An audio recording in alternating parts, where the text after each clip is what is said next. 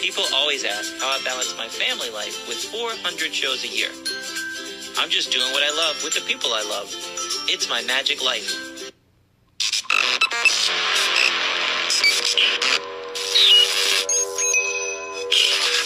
I like Wes Iseli. I like everything about him. All right, today's guest is a comedian, a magician, and a juggler. He was on Last Comic Standing, Showtime at the Apollo, HBO's Def Comedy Jam. He was a regular at the legendary Comedy Store, and much more. He was also voted DC's funniest comedian by Washington Magazine. Everybody, it's Kevin Lee. Woo! What's up, buddy? How are you? Hey, I'm good, man. Thanks for having me. Glad to be here. Dude, I'm I'm excited about this. This is awesome. Um, you know, I used, I used to uh, real quickly. I used to not really brag about the voted DC's funniest comedian thing because I was like, ah, DC. But now, DC has come into its own as one of the meccas of comedy. I mean, you think about some of the hottest acts in comedy, and they all come out of Washington D.C. area. Uh, Wanda Sykes, Dave Chappelle, Martin Lawrence, um, Tommy Davidson. wow, I didn't know Um, that. Wow. Yeah. Earthquake, who just had a Netflix special out right now. Um, Pierre, who's done movies with Halle Berry. I mean, the whole list goes on. I just bore you to death of all the acts out of DC that have, that went on to have some really, really amazing careers. So, yeah, um, DC is known for is starting to get recognized for its talent. But yeah, Dave Chappelle's from you know who's the king of comedy right now is from DC. Yeah. Wow. Wow. Sykes and Martin Lawrence. Yeah. I didn't know any of that. So you're not gonna you're not gonna bore me with names, man. So I am a magic fiend, magic freak. I love magic, but I've grown up all my life loving comedy. My dad owned a video store, and at nine years old, I was watching uh, Eddie Murphy Raw, Eddie Murphy Delirious, Robin Williams specials, um, Nice. old VHS tapes. So I mean, that's what I would do as a babysitter. I would pop in old VHS of these stand up shows, old Saturday Night Live bits. So when you're naming these people, it's just bringing me back, man. I'm loving it. Um, I thought they were more from the Baltimore area, not the DC area. So that's what surprised me. I was like, "Whoa, that's cool. That's awesome, yeah, man." The, only- the only really, really big name comic out of Baltimore would be Mo'Nique. Uh, comedian Mo'Nique is out of Baltimore, but no, uh, Martin's from uh, PG County, Maryland, and um, Wanda Sykes uh, was born and raised in Virginia, actually, uh, down in the Hampton area, but she started a career in Washington D.C. Uh, at the Comedy Cafe, um, along with Martin Lawrence, along with myself, along with a lot of the guys who come out of there, Tommy Davidson, who went on to be on In Living Color. Um, so yeah, um, and then most of the guys out of DC who aren't super, super, super, super famous are still making waves in the business. You know, like I mentioned, Pierre, and, and uh, who, who's done some really good stuff in, in the movies, and um, a lot of guys. I mean, you just can just go down a list of acts right now that are just doing really good that are all out of DC. You'll be amazed. Just to, to, it's a lot. Matter of fact, as a matter of fact, I just did a doc- documentary that I was asked to be a part of that, that was filmed by a filmmaker, and it's called The Mecca of Comedy, and it's about DC comedians. Now, I don't know where this project's going to air, but this guy is a movie maker, and he got all the comedians together. Uh, and I just spoke with him a few days ago. I said, "When is this project going to drop?" He says, "We're waiting on Chappelle." So he's waiting on an interview with Chappelle because he just flew out to LA and filmed his segment with Wanda Sykes, and um, it's so it's it's a big deal. Uh, yeah. Wow. That's known really for its neat. comedy for its for its comedy uh, uh, guys, you know, and, and women, of course. Yeah. Well, when that drops and you're going to be in it, you let me know and I'll put it on all my social media and everything as well. So once you once you're on our Well, podcast, man, your family, we'll we'll support you and help you out any way we can. Appreciate it. Thank you. Um, so are you you're in New York now? Because you were in California, D.C., California. Where are Well, you yeah, now? been born and raised in the Washington D.C. area, you know, Maryland, and um, uh, started my career in Washington D.C. at the comedy clubs and things like that. Um, well, I started my career before that. I was a magician and a street performer and a magician and and all that stuff before I got into the comedy clubs when I was basically 17 years old when I started working the comedy club circuit. But um, you know, um, all these years later, yeah. So, um, but yeah, I've been to LA. I lived in LA for a while, and um, worked out there. I was a warm up act for uh, a couple of TV shows out there. One you might know is uh, In the House, which uh, LL Cool J was, uh, and Debbie Allen were the star of that show. Uh, I was a warm up comic for that sitcom. Um, I lived in LA for about, I think, four years on and off. Uh, back to DC. Then I moved up to New York about 12 years ago and been up here since. So. How how was it being a warm up act? That's totally different, man. It's good work. I mean, it's great money. I think a lot of comedians move out to LA to become celebrities or get get TV shows, and they end up in this circuit doing the warm up stuff.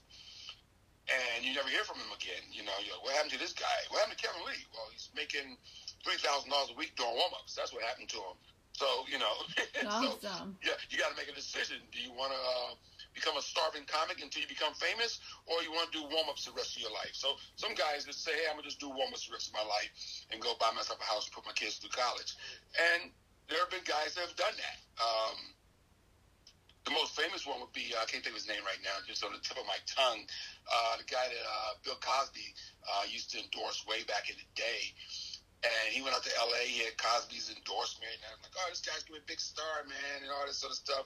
And he went out there, Louis Dix, comedian Louis Dix. He went out there, nobody ever heard from him ever, ever again. You know what happened to Louis Dix?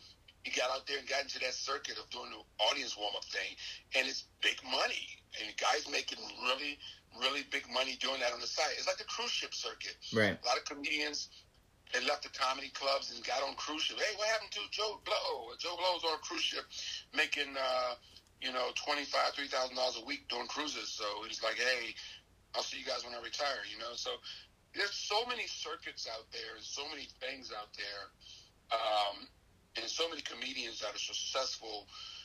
And you look at the Dave Chappelle's of the world and Martin Lawrence and Seinfeld and all these guys, but everybody's not going to be mega stars and everybody's not going to be filthy, filthy rich. But there are so many guys, ladies and gentlemen out there who are making really good livings, uh, a really good living as as stand up comics um, that aren't household names. You know, they're just they're working these circuits. They're on the cruise ships. They're they're touring acts. You know, they're out there traveling the world. You know, Yeah. uh, doing their thing. I mean, I've been all over the world.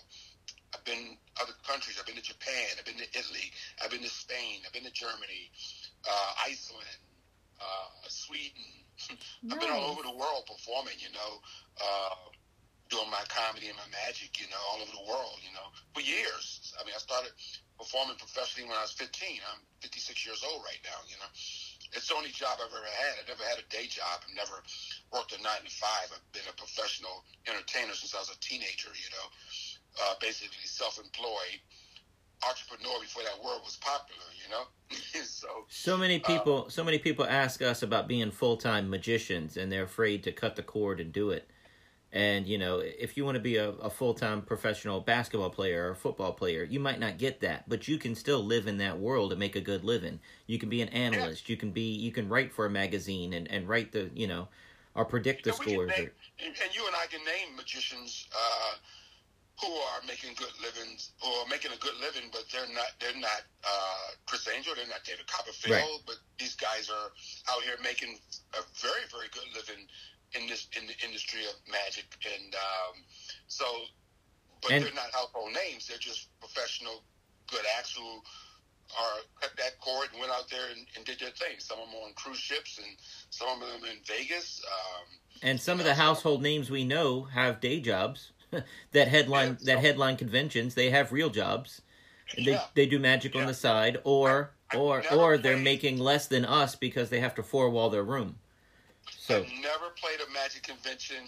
I, you know, I, I, I never got into this thing when I was a kid, man. When I was a teenager, I used to get all the Genii magazines and all that stuff. I used to work uh, at a magic shop um, in Washington D.C.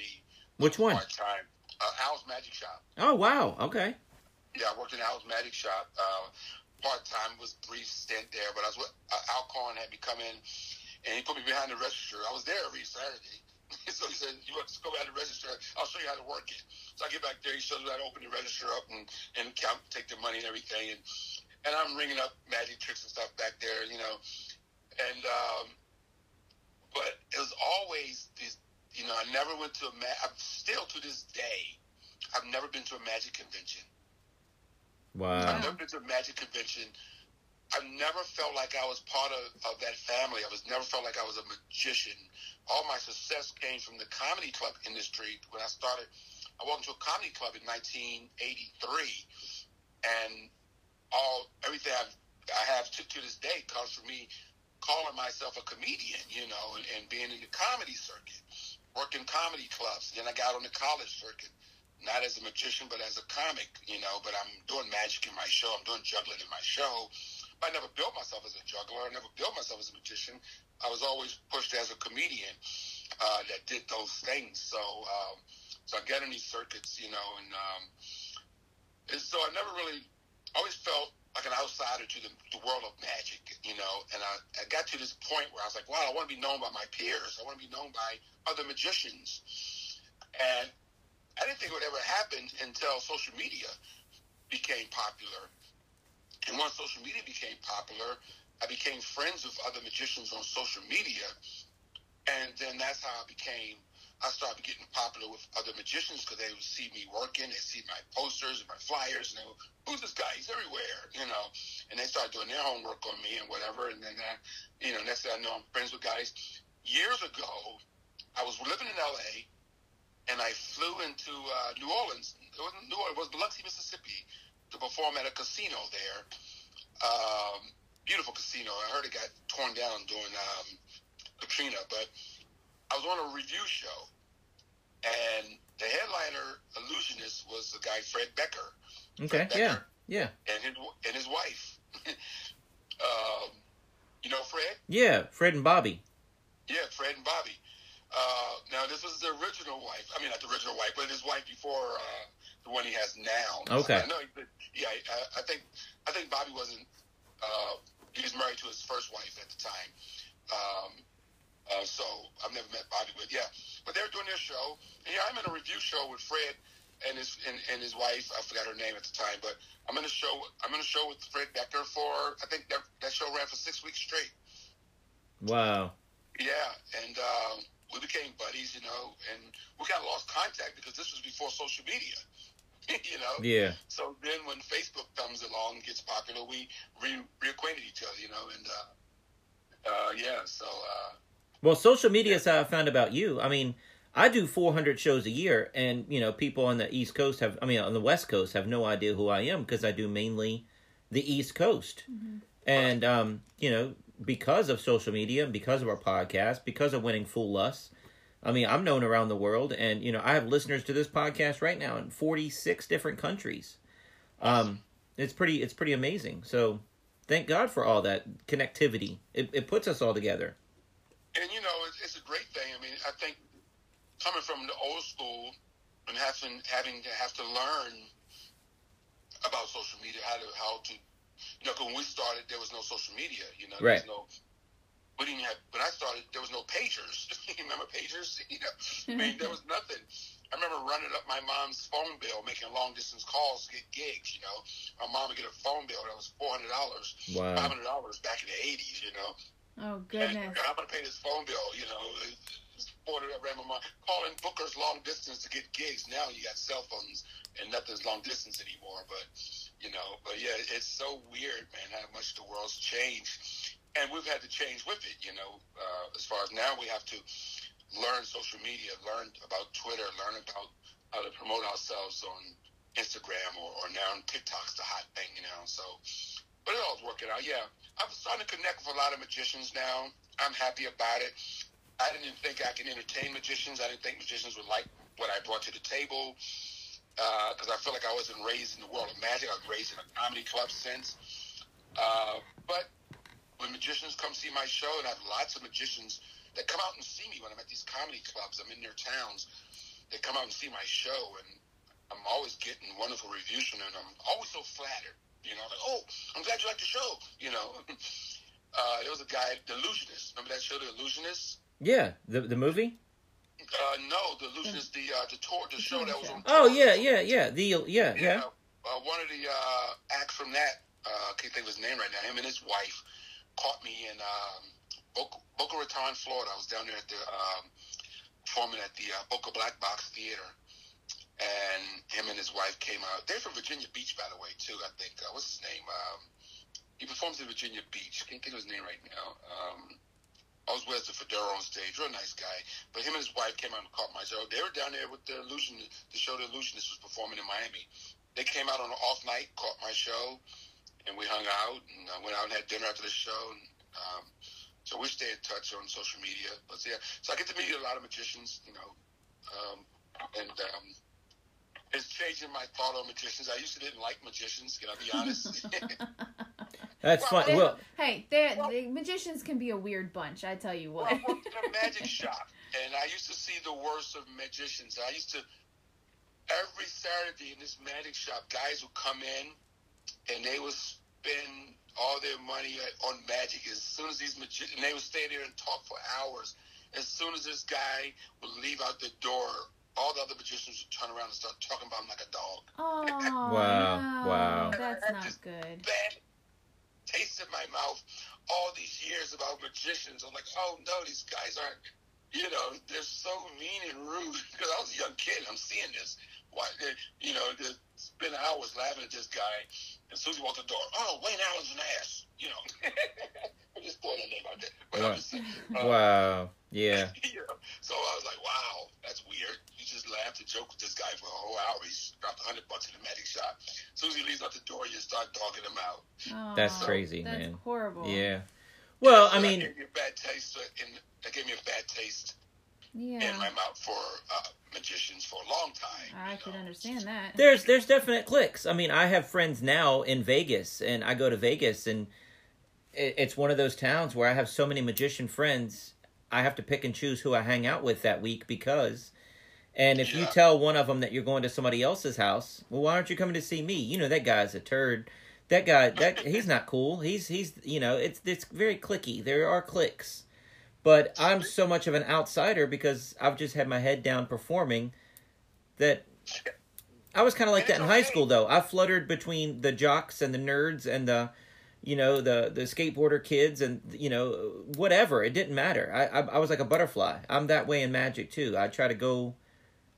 I don't want to choose a side, man, because I love everybody. So I think being an outsider is not a bad thing. Sometimes your ego gets involved, and you want to be loved by your peers or known or be famous amongst your peers, and that's just all ego. And if you can control that, as long as you're making a good living at your craft, then you you know you're okay. But like I said, the ego sometimes get involved, and you want to be oh I want to be a star amongst magicians, uh, you know whatever. I want to be a star in the magic world, you know. Uh, I don't know if being on the front page of a magazine, a magic magazine, puts more money in your pocket. It probably doesn't. So, uh, but that's just ego once again. Well, I can tell you, um, I've been on a couple covers, and I have another one coming up. It doesn't it doesn't bump your pay scale at all. No. It, it doesn't help. It doesn't help. But you know what? It is great for your ego, and it is great to have that as a a medal, just like you know Pat on the back. running a track meet in in high school. It doesn't get you anything, but you have that award on your ta- table. I'm gonna frame that next issue of that Magic magazine that comes out with my face on the cover. But it doesn't. But it does. You know, because how long can I do this? I, I was on an interview this morning on a talk show. I said maybe I have 25, 30 more years if I'm lucky. I'm just I'm I'm putting as many shows as I can and I'm doing as many reps as I can because I was off for 2 years due to the pandemic and it sucked. I like being on the road. I like performing. Somebody told me I should charge triple the amount and work less because I do 400 shows a year. Uh, no, that's not that's not what I want. I want to entertain as many audiences as I can. When my wife had a show yesterday and they wanted a Saturday at 8 p.m. and another show wanted Saturday at 8 p.m., they were already booked. And it's like, well, can the first show move theirs to 6 and we can I want to do them all, Kevin. I don't want to charge one more and do just one, you know? Yeah. See, that means that, that means you, you love what you do, and when, when you love what you do, you're going to be successful in most cases. I mean, and that's a good thing. I mean, yeah, a lot of guys do this for lots of reasons, but the main reason has to be your love for it. Yeah. or you're just not going to have the endurance to to to be able to survive. You know, just, you know, guys come up to me all the time. They go, "You- you- "How do you you- how do you do this?" You know, because I'm constantly on the road, uh, and I, I know a lot of people I came up with. They're they're old. Uh, they're starting to look old, um, and they're burnt out. You know, and it, it's a scary thing to see some of your colleagues you come up with that are burnt out and, and looking 10 years older than they should, and the business is taking a toll on them, you know. Uh, I can't speak much for the magic industry because I've never really, like I said, made a living. I don't believe, though I'm a, I'm a magician, I got to stop saying that because I'm a magician. I do magic on stage, but I don't feel like build, I don't feel that like I actually go out and build myself as a magician. And I'm an outsider, you know, like you said. So, um, so I, uh, but I'm a magician, so I need to stop saying I'm not a magician. But I, what I'm, the point I was making, I don't feel like, uh, as far as the comedy industry and stand-up comedians, it's a r- really, really rough industry, and it can take its toll on you. The industry is nuts, you know. Well, I mean, outside looking in, I'm I'm vice versa of you. You know, I do some comedy magic, but I'm not a comedian. You know, I wouldn't stand on stage and try to do a 15 minute set, uh, comedy only. I would have to have magic. But um, uh, outside looking in in the comedy world, it looks like there's a lot of drug abuse and a lot of alcohol. Now there may be in magic too, but it seems like it's more rampant because you're at a nightclub. There's beer there. People want to have a drink before they go on after they get off stage. So that's why they look 10 years older. I mean, just, you know, liver abuse alone. Yeah, they take a toll on you. Speaking of comedy magic, and I think um, uh, Jonathan, who just passed away, the Amazing Yep. Jonathan, um, you know, um, I, I, had, I had this conversation with Harry Anderson a long time ago, and Harry made a very good point um, that a lot of comedi- comedy magicians could not survive in the comedy club circuit, you know, like because not, not meaning they're not funny. What what kills at a magic convention may not kill at a comedy club on a Saturday night. Absolutely. Right. You know, um, so somebody like uh, Poland Company, who are known as these great comedy magic act that plays all the comedy conventions, Yep. and it's hilarious. But that act's not going to work well at a comedy club. Right. You know what? What Jonathan did worked well at a comedy club. You know, um, what uh, Mike Hammer does in Vegas will work at a comedy club. And Mike has his own show out in Vegas, but his act will work at a comedy club. You know, but a lot of guys who call themselves, I mean, one of the funniest people I've ever seen in my life was Harry Blackstone Jr. you know, uh, Was that intentional? Was he seen Harry Blackstone Jr. was he intentionally funny or was it accidental comedy? Oh no, he uh, did a rope escape uh, in his act, and he brought up about six guys from the audience to have him to tie him into a rope, and it's a rope escape. But it was hilarious. I mean, it was brilliantly funny. Wow. That's Uh, great. out of all the things Harry Anderson did on Harry, I mean Harry Anderson, all the things that Harry Blackstone Jr. did on stage, and here I was probably 16 years old when I caught his act um, at the uh, Wolf Trap Theater in uh, in Northern Virginia. He was at Wolf Trap, and my stepdad got me tickets to go see Harry Blackstone Jr. I had no idea who the hell Harry Blackstone Jr. was, so I show up to this theater, and I have no idea who he is at this point. I'm just 16 years old you know, I'm new in magic, and uh, he he knew how much I love magic, so he got me tickets to go see Harry Blackstone.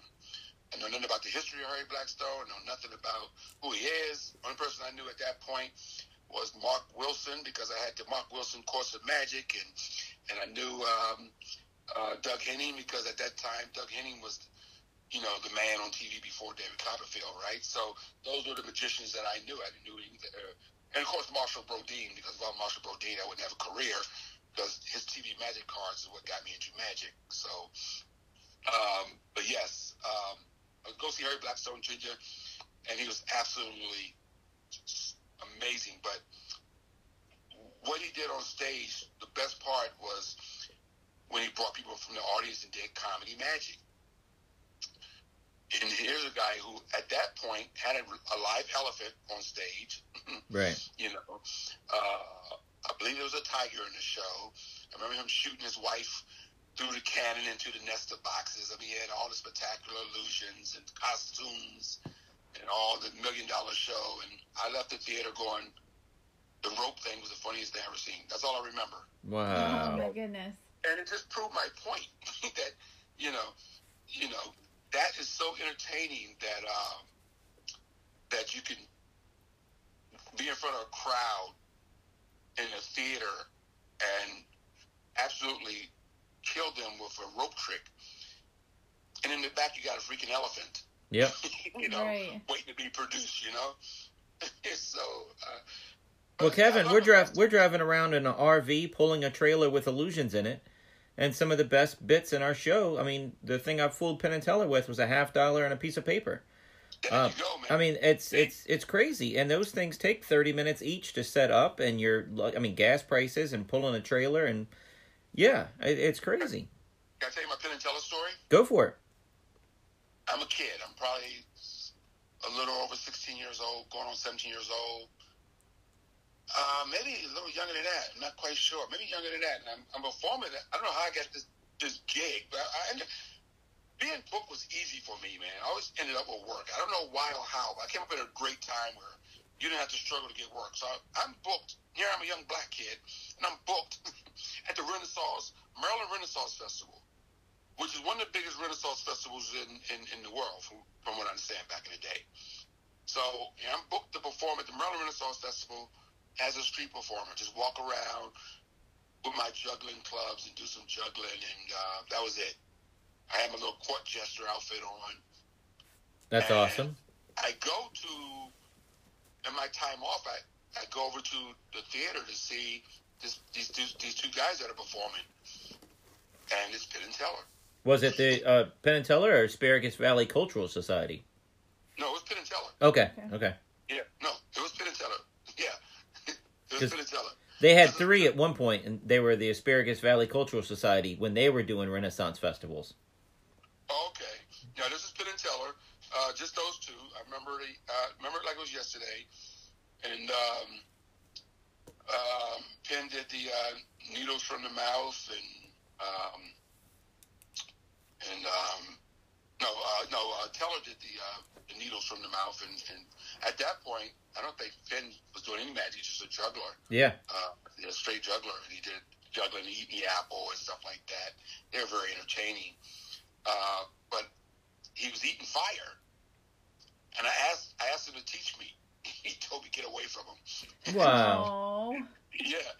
So I went back to my dorm room. We were standing in uh, dorms. They had to stand in some dormitory uh, down. This is on the Maryland Eastern Shore.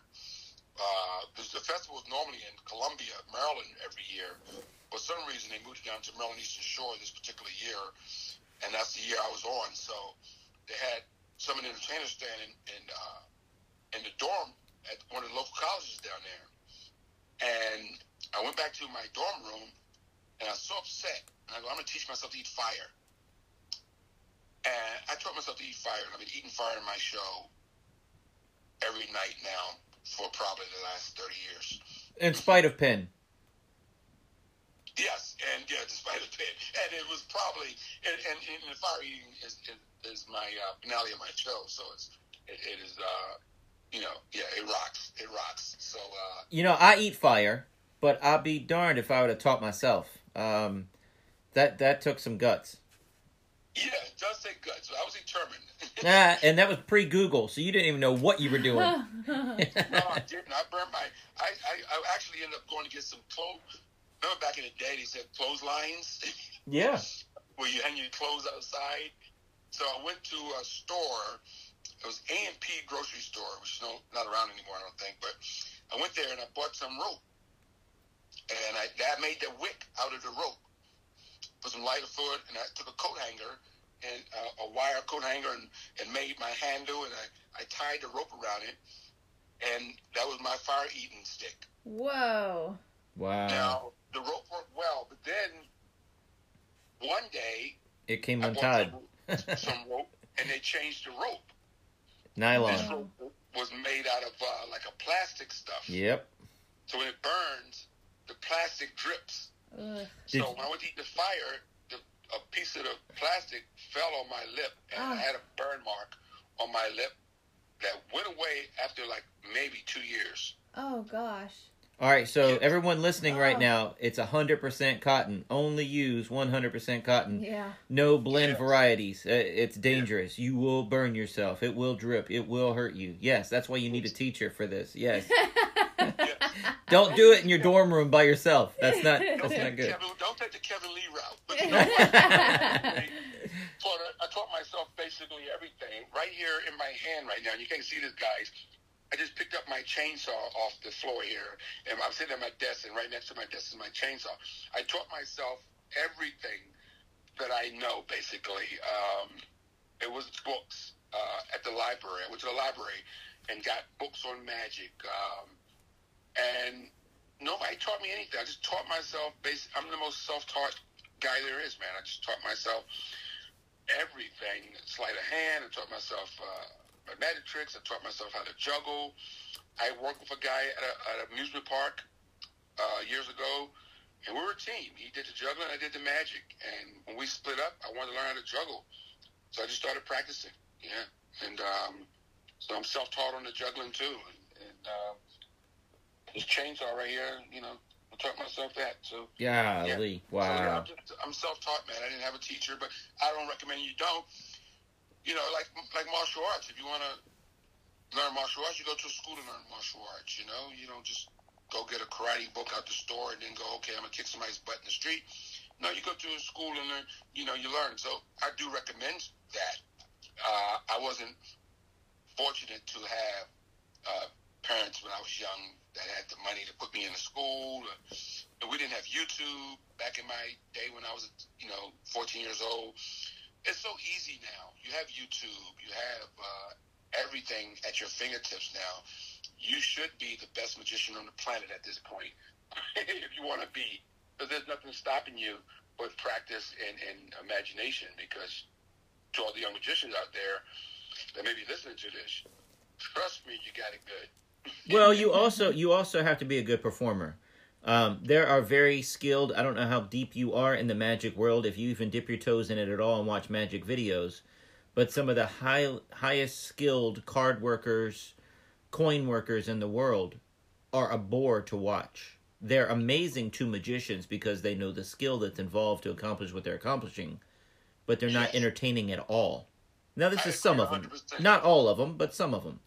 I agree 100, percent and I, a lot of them are, and that's why you know, I think um, that's that's what I have going for me is that, and I, I'm going to say this, and you won't hear me say this often, but I suck as a juggler and I suck as a magician, but I am blessed with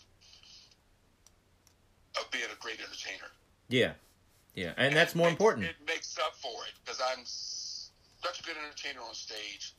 It makes up for me being a mediocre juggler. It makes up for me being a mediocre magician because of the charisma and the gift of gab and all the other stuff that comes. Some things you can't buy. You know, you can't buy charisma. You can't buy being a good entertainer. It's just something that's natural. You know, I, I believe. You know. But what's funny about juggling is, and I had a gig where I was able to do it the way you, I think you did it. You just picked up some clubs one night and you got the rhythm down, and then you just put it in your show right away. You didn't think you were. A, if somebody hired you for a juggling gig alone, you'd probably turn it down. But you'd add it to your show for ten minutes or or three minutes in your Right, show. right, yeah, yeah. That's that's the show. that's the proficiency level you were at. But the funny thing is, after doing it for thirty years, you've put your ten thousand hours in of juggling. You're a hell of a lot better juggler than most people that say they're jugglers because you do it every night. I do it every night. Yes. Yeah, Every night. Yeah, I do it every night. I juggle every weekend somewhere on stage in America or around the world. You know, I, I, but I never. I know there's guys out there that can do the eight rings and the nine rings and the seven balls and all that stuff, and it's just so boring to watch. And I'm like, I don't care that you can do seven balls. It's boring. It's and uh, I was on a cruise ship, and I'm performing in a theater uh, on a cruise ship. And I get off after my show, and I'm walking through the cruise, and they have a juggler on the cruise. Now, like I said, I'm on the cruise. I'm not billed as a juggler. They got me on as a comedian. So, but I do the juggling magic in my show, you know. So I'll go see this juggler, and he's the guy. He has the rings and the balls and the clubs, and he's super fancy, and he got, got on a circus outfit, and people were just looking at him, going, "Okay." And then they walk off. you know? Yeah, that's not good. And I and I just finished getting a stand ovation in the theater that holds 900 seats, and I was like, I never can juggle as good as that guy. That guy was freaking amazing. What he was doing with those clubs and rings and balls. I I was kind of jealous that I'm not that good. I don't have, I didn't have the time to practice or the or the or or the um, what should I say the motivation to practice maybe like he had to practice to get that good. Yeah. But me juggling my little meat cleaver bowling ball and hostess Twinkie got a stand ovation, you know. Yeah. That's Uh, awesome. At the theater, an hour before I saw this guy boring people out of his mind, out of their minds. Was, was, you know, people were just watching him walking off. It was really kind of sad and embarrassing, but but he was an amazing skilled juggler. But yeah, it, it just takes. Um, I don't know why they forget they have to be entertainers also, but like I said, it's something you can't buy. You have to. I think it's something that's born inside of you. You know that you, you have to have some, that natural instinct to be good. You know, Well, I haven't. Michael Jackson had. He didn't didn't come from practice. I mean, I'm not saying he didn't practice, but it's this is something that you're born with. You know. I haven't seen you do the Twinkie. Did you do the Twinkie because the apple is rough on your teeth? I can imagine doing the bowling ball. Uh, what what else did you have? Bowling ball, chainsaw, apple, and you bite the apple as it goes around, put the Twinkie in the throwing that apple into your face. I, I night after night, I'd imagine chip your front tooth. I love apples. Uh, I love doing the apple bit. Actually, I just put the Twinkie in the show to try to. Because other jugglers, a lot of jugglers that do the apple eating. I mean, a lot of jugglers have juggled over the years and eaten the apple. So I wanted to do something different than what other jugglers are doing. So I put the Twinkie in the show. The problem is the Twinkie is so messy. Mm, Once you bite it, yeah, and you bite it again. Now you got that white cream stuff all over your fingers, and it's, it, you know, and it's on the floor, and it's sticky. so now you know you get the stage all sticky with the creamy Twinkie crap all over the place. So yeah, it's, it just got to the point where it was just too messy. So I went back to the apple, but the Twinkie thing was really getting good response. It was funny, you know, and and people just love the fact that you had a bowling ball and a Twinkie at the same time going through the air wow. uh, because of- the weight difference, you know, it was very impressive. But it's just it was just too messy. I had to, I had to take it out the show, and so I'm back to the apple. But um, I did. I actually juggled an apple pie, a whole apple pie, a meat cleaver, and a bowling ball at one point. Oh my So goodness. I was, I was experimenting with different things to do, um, and after all my experimenting, I still ended up with the apple just because it's the least messy thing, you know. See, one of my pet peeves of performing is refills. I have tricks in my show where I need refills, but now you have to find an apple pie before every show. It's a hell of a lot easier to find an apple. Where were you getting apple pies? Where I go get grocery, hit the grocery store, which I still do. I still got to go buy, buy a bag of apples. Uh, I still had to go get a cucumber because I use cucumber on stage to chop them. Use when I show how sharp my blades are. Yeah. Every show I gotta have cucumber. I gotta have apples. I have to have lighter fluid for my fire stuff. Um, I have a fog machine for my fire eating bit at the end of my show. I do uh, a Michael Jackson fire eating bit, so I got a fog machine.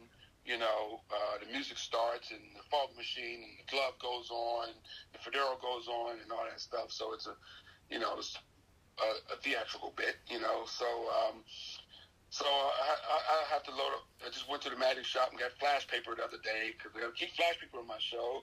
So because I use a lot of flash paper on stage for uh, for comedy bit that I do. Um, so yeah, I'm in the same boat in a sense. I'm always read and I, and I still use mouth coils in my show. So um, so I always got to load up on the mouth coils, and I don't use the colored ones.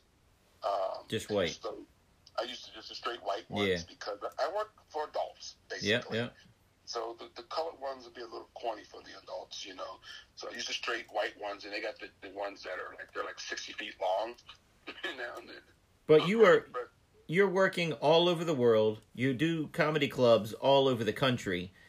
Yes. You're you're on, you know, uh, Fox, not Fox and Friends, but you're on the morning talk shows and different things like that. Do you have a publicist, an agent, manager, or do you do it all, or do you have one of each, or how are you getting all that accomplished? Yeah, I have, I have a little bit of everything. Um, I've uh, I had a publish, uh, publisher. Uh, I have a um, manager. I have an agent.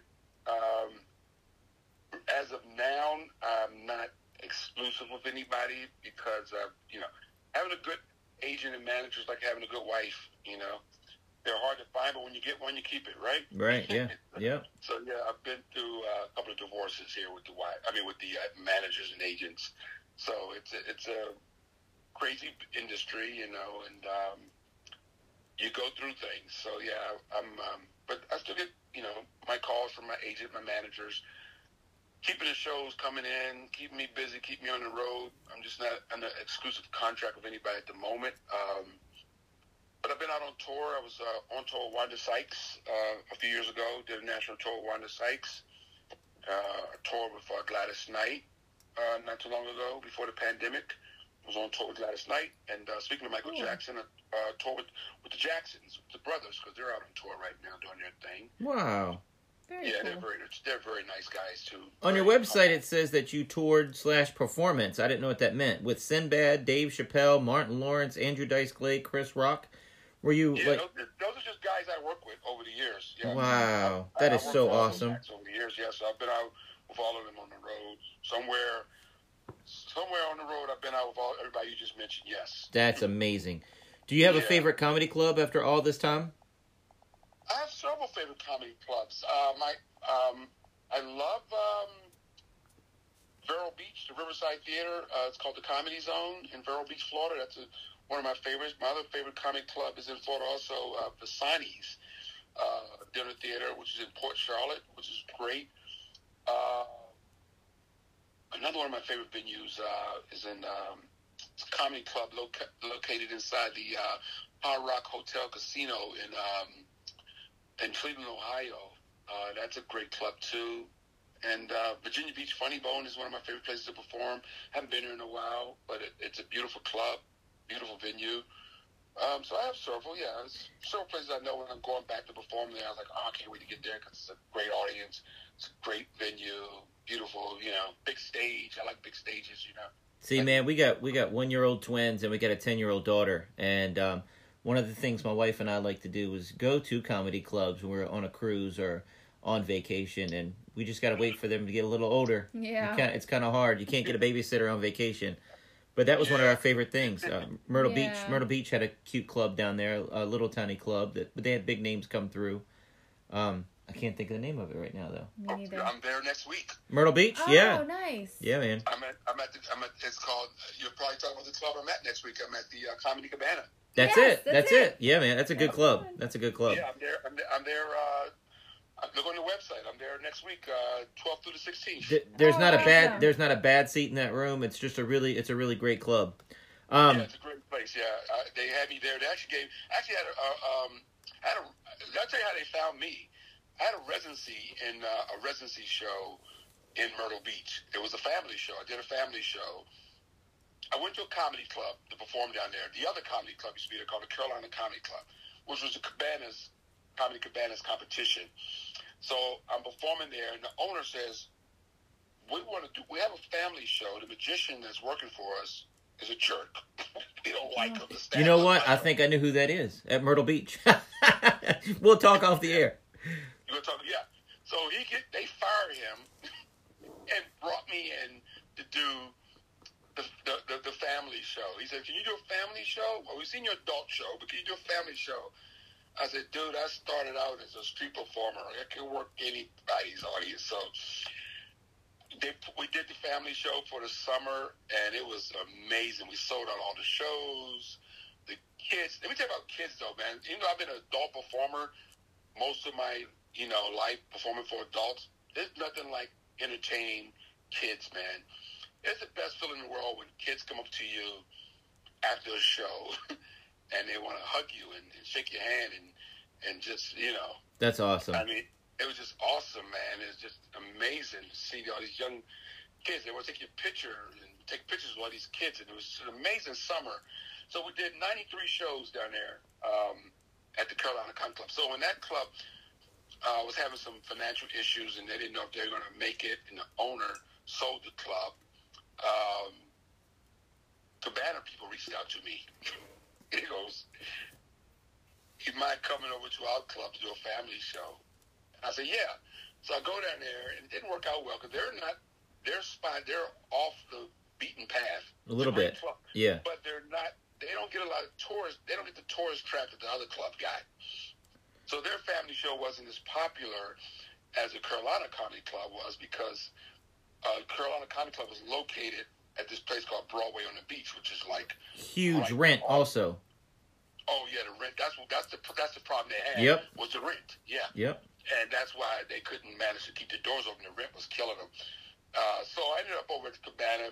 The family show didn't work out, but they bring me back every year to um, uh, headline the adult shows. And um, I didn't work there last year because of the pandemic. The year before that, the pandemic, and the year before that, they wanted me to work, but I was in Bahamas for two months performing, and I couldn't do it. So I'm back here for the first time in three years uh, next week.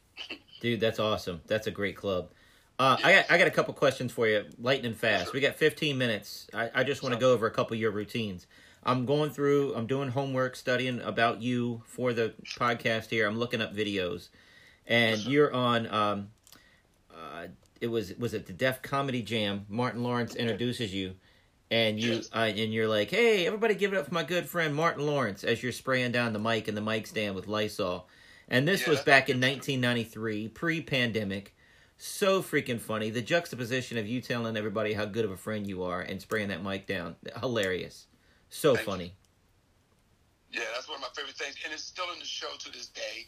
Uh, it's been my opener since I was, you know, like I said, when I was probably 18 years old. Somehow that ended up in my show, and I've just been doing it ever since. And um, it's, you know, it's just stayed in the show. Now, some of the other young comedians out here, because of the pandemic, are starting to do that bit, um, and some of them are being told that it's my bit. I've had a couple of veteran comics hit me up and go, "Hey man, I saw some young comedian in Philadelphia spraying the mic." I go, "Hey, you know it's Kevin Lee's bit?" Right. You know, like that. So uh, they're they're starting to hear it because everybody knows it's my thing. You know, I've been doing it like I said, it's been in my show for 30 years. So everybody and it's and it's been on television. I've done it on TV on you know national television. So you know, yeah. So it's it's my thing, but it doesn't bother me that people are doing it because you know none of these young comedians are working where I'm working. So you know. Yeah, but it's not cool. my You don't need to steal anybody's bit, man. no, it's not cool. You're absolutely 100 percent right. It's not super cool, but um, but yeah, that that's something I did on Martin Lawrence, and um, and it just killed that that crowd because nobody expected. it. At that time, by the way, Martin was the biggest star in the world, right? Yeah. So, yeah, Def Comedy Jam. It really blew him up to another level. That show was so iconic, man. And uh, they did the Netflix did the 25th anniversary special, Def Comedy Jam 25th anni- 30 uh, 25th anniversary. It's been 25 years or something like that. So that came on last year, and my clip is on there also. So not that particular clip, but a clip from my set is on the show. So Dude, that's awesome. I, it might be the clip, my favorite. Well, it's hard to say favorite clip because I love that because the juxtaposition of you saying he's your buddy and you're spraying it down and, and you're looking back at him and you're wiping the mic stand. It's hilarious. But another funny bit on that same special was you, um, and I don't want to give it away. I want people to go look up Kevin Lee comedian Def Comedy Jam. You can look it up. You, I want you to see it. But it's uh, you demonstrating your previous job before you got into show business, and it's visual and it's hilarious. I mean, everything about it is just so hilarious, dude. Very No, funny. That bit just got. I just put that back in the show. Hilarious. It's been, out of, it's been out of the act for years, and um, one of my friends said, you know, you can recycle that. It's a whole new audience out here that didn't see Def Comedy Jams. Whole new, new people out here that never even seen the bit. So put it back in the show. So I didn't think about putting it back in the show, but Kevin Hart, comedian Kevin Hart, we all know who he is Mm-hmm. he his company LOL Network posted my Def Comedy Jam video on YouTube last year. Wow. Yes, because I didn't. My YouTube video of my Def Comedy Jam set is on YouTube. I didn't post it. Kevin Hart did. Uh, and it I think right now it has like maybe eight hundred thousand views. Yeah. That's better than being on a cover of a magazine. It eight views, but Kevin Hart posted it. That's- eight hundred thousand views. So Well, that's yeah, what I was trying to ask. I was hinting about that because all of a sudden, even with social media, your name is blown up, and I'm seeing your clips everywhere. But it's Yes. because Kevin Hart liked you and put your bid out. That's awesome, dude. Put that bit out there, yeah. So that helped a lot, and then I put it. Then I took. The, then I put it on. Um, I put that clip on of me climbing through the window frame. I Yep, yep. I put that on on TikTok, and it had like something like twenty thousand hits, and I couldn't believe it. Yeah, I man. a lot of videos on TikTok, and that one got twenty thousand hits. Well, I know I watched it. I watched it twice. I laughed both times, and then I replayed it. I ran it across the house and replayed it for my wife. I wanted my wife to see it before I talked to you and before I knew you were going to be on here. Showtime at the Apollo. You were on that. Is this Yes, the one where they had the? My mom hates that bit. She doesn't like it. Well, it's funny. It's funny. What about the show doesn't at the. Apollo? I'm- That thing, I'm saying I'm a thief or something. I guess she don't like it, but she she's gotten over it. Dude, Yeah, it's a Showtime at the joke. 1991. it's a joke. So Showtime at the Apollo. Um, is this the one where they can boo you off the stage and the sweeper comes and all of that? Yeah, but when I went on Showtime with the Apollo, I was lucky. I went on as a guest. I was already considered a professional. That's just an amateur night thing.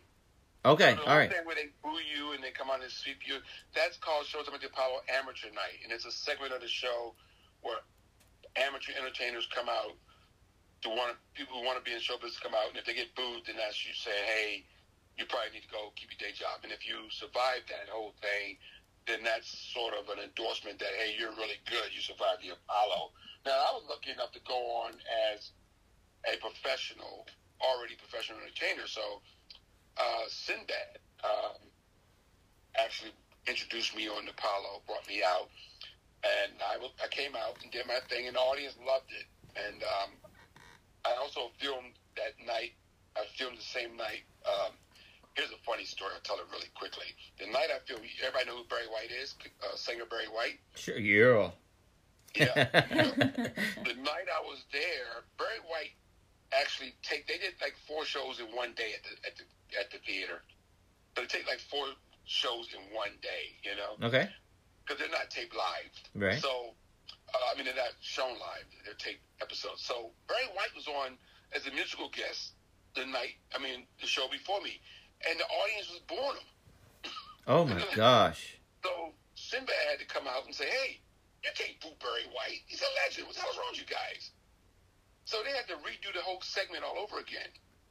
See, that, So that, that audience scares me, man. be backstage going, "Holy crap! They just booed Barry White. I don't stand a chance." You know, like what the hell? You know, like what's going on? So yeah, you're really nervous. You're scared. Even as a professional entertainer, you're still not safe. Of being Goodness. unfortunately. Well, if So, you, yeah, as a magician, if you miss a card on purpose and say, "Is this your card?" No, they're booing you and they're outrageous, yelling and screaming, and then you do a trick and it turns into their card. They don't even see the magic happen because they're already in boo mode and it's Yes. over. It's over. I, You're- you're right on the nose. Yeah. I couldn't do that one. No, thank you. No, that's a that's a that's a tough crowd, man, and um, it's a tough crowd. But um, I, I I never endorsed that whole show or that um, that segment. I think it's uh, demeaning. I think it's a credit that I could never use in my resume with much respect because the industry doesn't respect the show. So they don't go, oh, well, Kevin Lee uh, was on Showtime at the Apollo. So, you know, that's how the industry looks at that show because of that type of nonsense, believe it or not. And uh, so they hurt, you know, a lot of entertainers or have been hurt from being on that show or, or just can't even say, hey, that's a major credit. You know, as a comedian, magician, you, you major credits are important in my industry because when you got national television credits, you can ask for more money. You know, like I was just I was on um, NBC's Last Comic Standing was the last TV show I taped. Uh, that was 2016.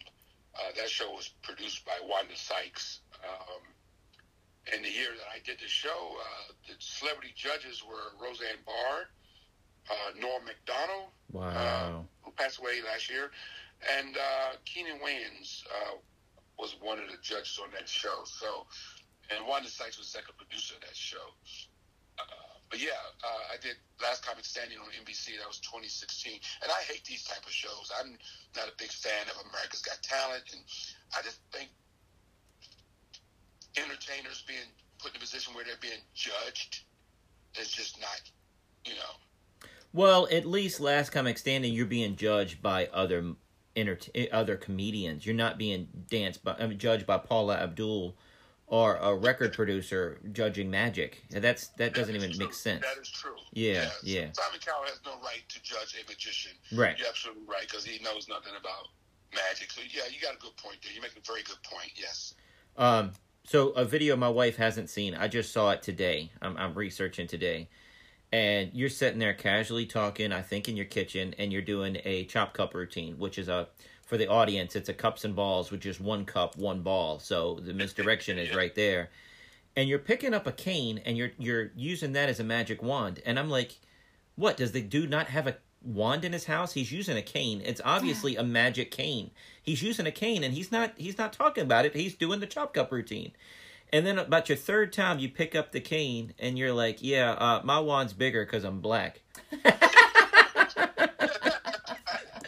and I was like, "Dude, right when I'm thinking, like, what is? Does he not have a wand? But this thing is huge. It's way too big for the table. It's way too big for a chopper. it's because That's you're black. It's it's bigger." That's great. Yeah. That's. Uh, yes. yeah, dude, funny Like stuff, that, man. Man, that, that, that the audiences love, man, and um, that's funny. Yeah. But that's why I had. That's why. I, yeah. That's why I didn't have the regular one.